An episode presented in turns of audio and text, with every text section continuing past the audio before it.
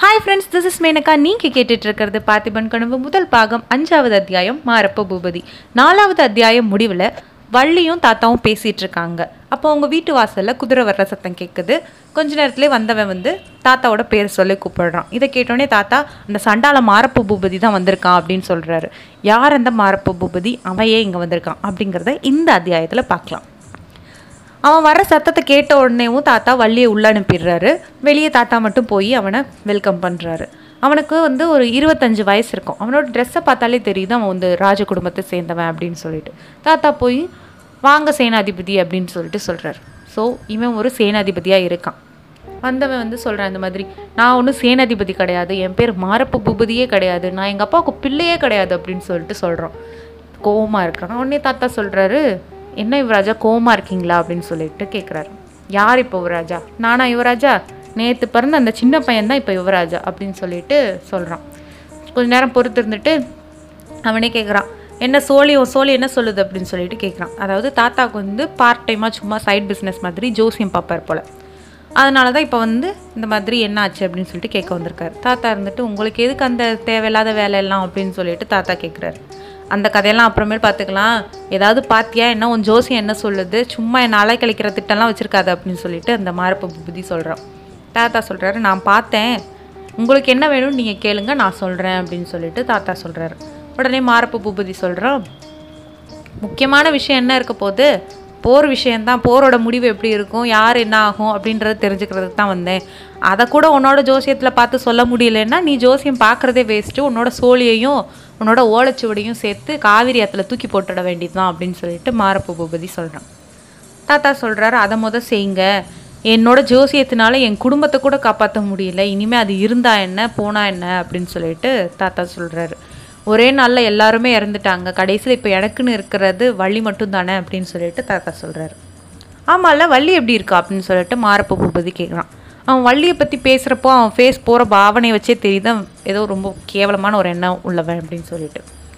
அவளுக்கு என்ன நல்லா இருக்கா அப்படின்னு சொல்லிட்டு தாத்தா சொல்கிறாரு இந்த பொன்னன் போருக்கு போயிட்டா வள்ளி நிலைமை என்ன அப்படின்னு சொல்லிட்டு அவன் கேட்குறான் அதுக்கு என்ன யுவராஜா நான் இருக்கேன் கடவுள் இருக்காரு ரெண்டு பேரும் சேர்ந்து பார்த்துப்போம் வள்ளி அப்படின்னு சொல்லிட்டு சொல்கிறாரு உடனே மாரப்பு பூபதி சொல்கிறான் அதானே சரி சரி நான் வந்த விஷயத்தை விட்டு தேவையில்லாததை பேசிகிட்டு இருக்கேன். உன்னோட சோழி என்ன சொல்லுது போர் முடிவு என்ன அப்படின்னு சொல்லிட்டு கேட்குறான் தாத்தா சொல்கிறாரு இப்போ வந்து கிரக நிலைகள் எல்லாம் வச்சு பார்க்கும்போது போரோட முடிவு வந்து ரொம்ப பயங்கரமாக இருக்கும்.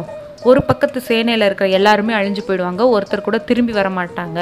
ஆனால் அது எந்த சேனைன்னு எனக்கு தெரியாது அப்படின்னு சொல்லிட்டு தாத்தா சொல்கிறார் உடனே மாரப்ப பூபதி சொல்கிறான் எந்த சேனைன்னு உன் சோழியை பார்த்து தெரிஞ்சுக்கணும்னு அவசியமே கிடையாது. அழிய போகிறது சோழ சேனை தான். அவ்வளோ பெரிய பல்லவ சக்கரவர்த்தி கூட போரிட்டு நம்மளால் ஜெயிக்க முடியுமா என்ன? அப்படின்னு சொல்லிட்டு மாரப்ப பூபதி சொல்கிறான் உடனே தாத்தா சொல்கிறாரு நமக்குள்ளே என்ன மனஸ்தாபம் இருந்தாலும் எதிரி முன்னாடி நம்ம வந்து ஒத்துமையாக தானே இருக்கணும் அப்படின்னு சொல்லிட்டு தாத்தா சொல்கிறார் எதிரியா?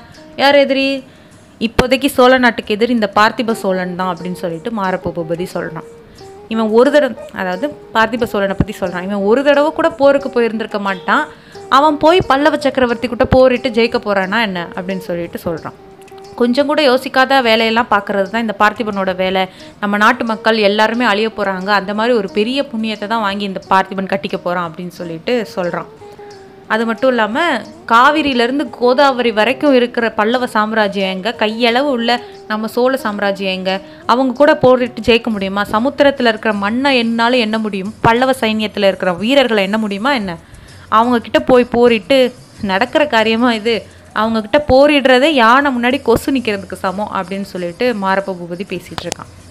தாத்தா சொல்கிறார் இதெல்லாம் ஏன் என்கிட்ட சொல்கிறீங்க மகாராஜாட்ட சொல்லியிருக்க வேண்டியதானே அப்படின்னு சொல்லிட்டு தாத்தா கேட்குறாரு உடனே மாரப்ப பூபதி சொல்கிறான் இதெல்லாம் நான் மகாராஜாட்ட சொல்லலைன்னு நினைக்கிறியா? நான் அவர்கிட்ட சொன்னதுக்கு பலன் தான் என்னோட சேனாதிபதி பதவியை பிடுங்கிக்கிட்டாரு அப்படின்னு சொல்லிட்டு அவன் சொல்கிறான் அவரே வந்து போருக்கு சேனாதிபதியாகவே இருந்து அவர் தலைமை தாங்கி நடத்த போகிறாராம் இந்த பதவி இல்லைன்னு இப்போ யார் எழுதா அப்படின்னு சொல்லிட்டு மாரப்ப பூபதி கேட்குறான் தாத்தா சொல்கிறாரு அப்போ நீங்கள் போருக்கு போகலையா அப்படின்னு சொல்லிட்டு கேட்குறாரு நானா என்னை கூப்பிட்டா போவேன் இல்லைன்னா போக மாட்டேன் அப்படின்னு சொல்லிட்டு மாரப்ப பூபதி சொல்கிறான் அப்புறம் தாத்தா கிட்டே கேட்குறான் சரி சரி போர் முடிவை பற்றி சொன்னியே இன்னொரு தடவை தெளிவாக சொல்லு அப்படின்னு சொல்லிட்டு கேட்குறான் தாத்தா சொல்கிறாரு இந்த மாதிரி ஒரு பக்கத்தில் சேனையில் இருக்கிற வீரர்கள் எல்லாருமே செத்து போயிடுவாங்க. ஒருத்தர் கூட உயிரோட திரும்பி வரமாட்டாங்க அப்படின்ட்டு தாத்தா சொல்கிறாரு ஒருத்தர் கூட உயிரோட திரும்பி வரமாட்டாங்களா?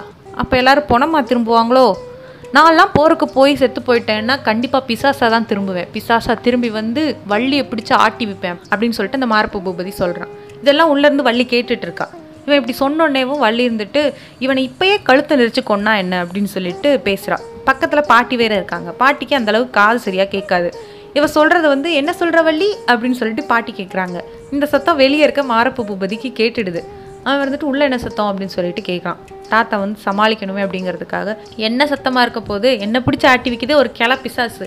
அதுதான் ஏதாவது பேசிகிட்டு இருக்கோம் அப்படின்னு சொல்லிட்டு பாட்டி மேலே சும்மா பழைய போட்டுடுறாரு.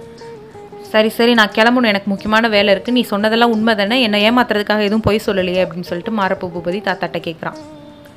உங்களை ஏமாற்றி எனக்கு என்ன வரப்போகுது அப்படின்னு சொல்லிட்டு தாத்தா சொல்கிறாரு சரி சரி நான் கிளம்புறேன்னு சொல்லிட்டு போகும்போது சுற்றி என்னென்ன இருக்குது அப்படின்னு சொல்லிட்டு பார்க்குறான் வீட்டில் அப்போ வந்து அந்த வாள் வேல் கத்தி இதெல்லாம் செஞ்சு வச்சுருக்காங்கல்ல அதெல்லாம் பார்த்துட்டு பாடுறா வேலையெல்லாம் படுஜோராக நடந்துட்டுருக்கு போல் ரொம்ப பிஸியாக தான் இருக்கீங்க இப்போ அப்படின்னு சொல்லிட்டு வாள் வேல் கத்தி கேடயம் கலக்குங்க அப்படின்னு சொல்லிட்டு சொல்கிறான் இந்த மாதிரி புல் வெட்டுற அருவாளையும் வாழை மரத்தை வெட்டுற கத்தியையும் வச்சுக்கிட்டு போருக்கு போய் ஜெயிக்க போகிறீங்களா நல்ல வேடிக்கை தான் போ அப்படின்னு சொல்லிட்டு சிரிச்சிட்டு கலாய்ச்சிட்டு போகிறான் போகும்போது அங்கே இருக்கிற அந்த வாழ்வேல் இது எல்லாத்தையும் ஒரு எத்தி ஏற்றிட்டு போகிறான் இதை பார்த்தோன்னே தாத்தாவுக்கு செம்ம கோவம் வருது. ஆனால் அவரால் எதுவும் பண்ண முடியாது அப்படிங்கிறதுனால கொஞ்சம் அமைதியாகவே கண்ட்ரோல் பண்ணிட்டு இருந்துடுறாரு. இதோட இந்த அத்தியாயம் முடியுது. அடுத்த அத்தியாயம் போர் முரசு. அதை அடுத்த எபிசோடில் பார்க்கலாம். So once again this is Menaka நீங்கள் கேட்டுட்ருக்கிறது பார்த்திபன் கனவு. முதல் பாகம் அஞ்சாவது அத்தியாயம். மாரப்பு பூபதி முடிஞ்சிச்சு. அடுத்த அத்தியாயம் போர் முரசு. அடுத்த எபிசோடில் பார்க்கலாம்.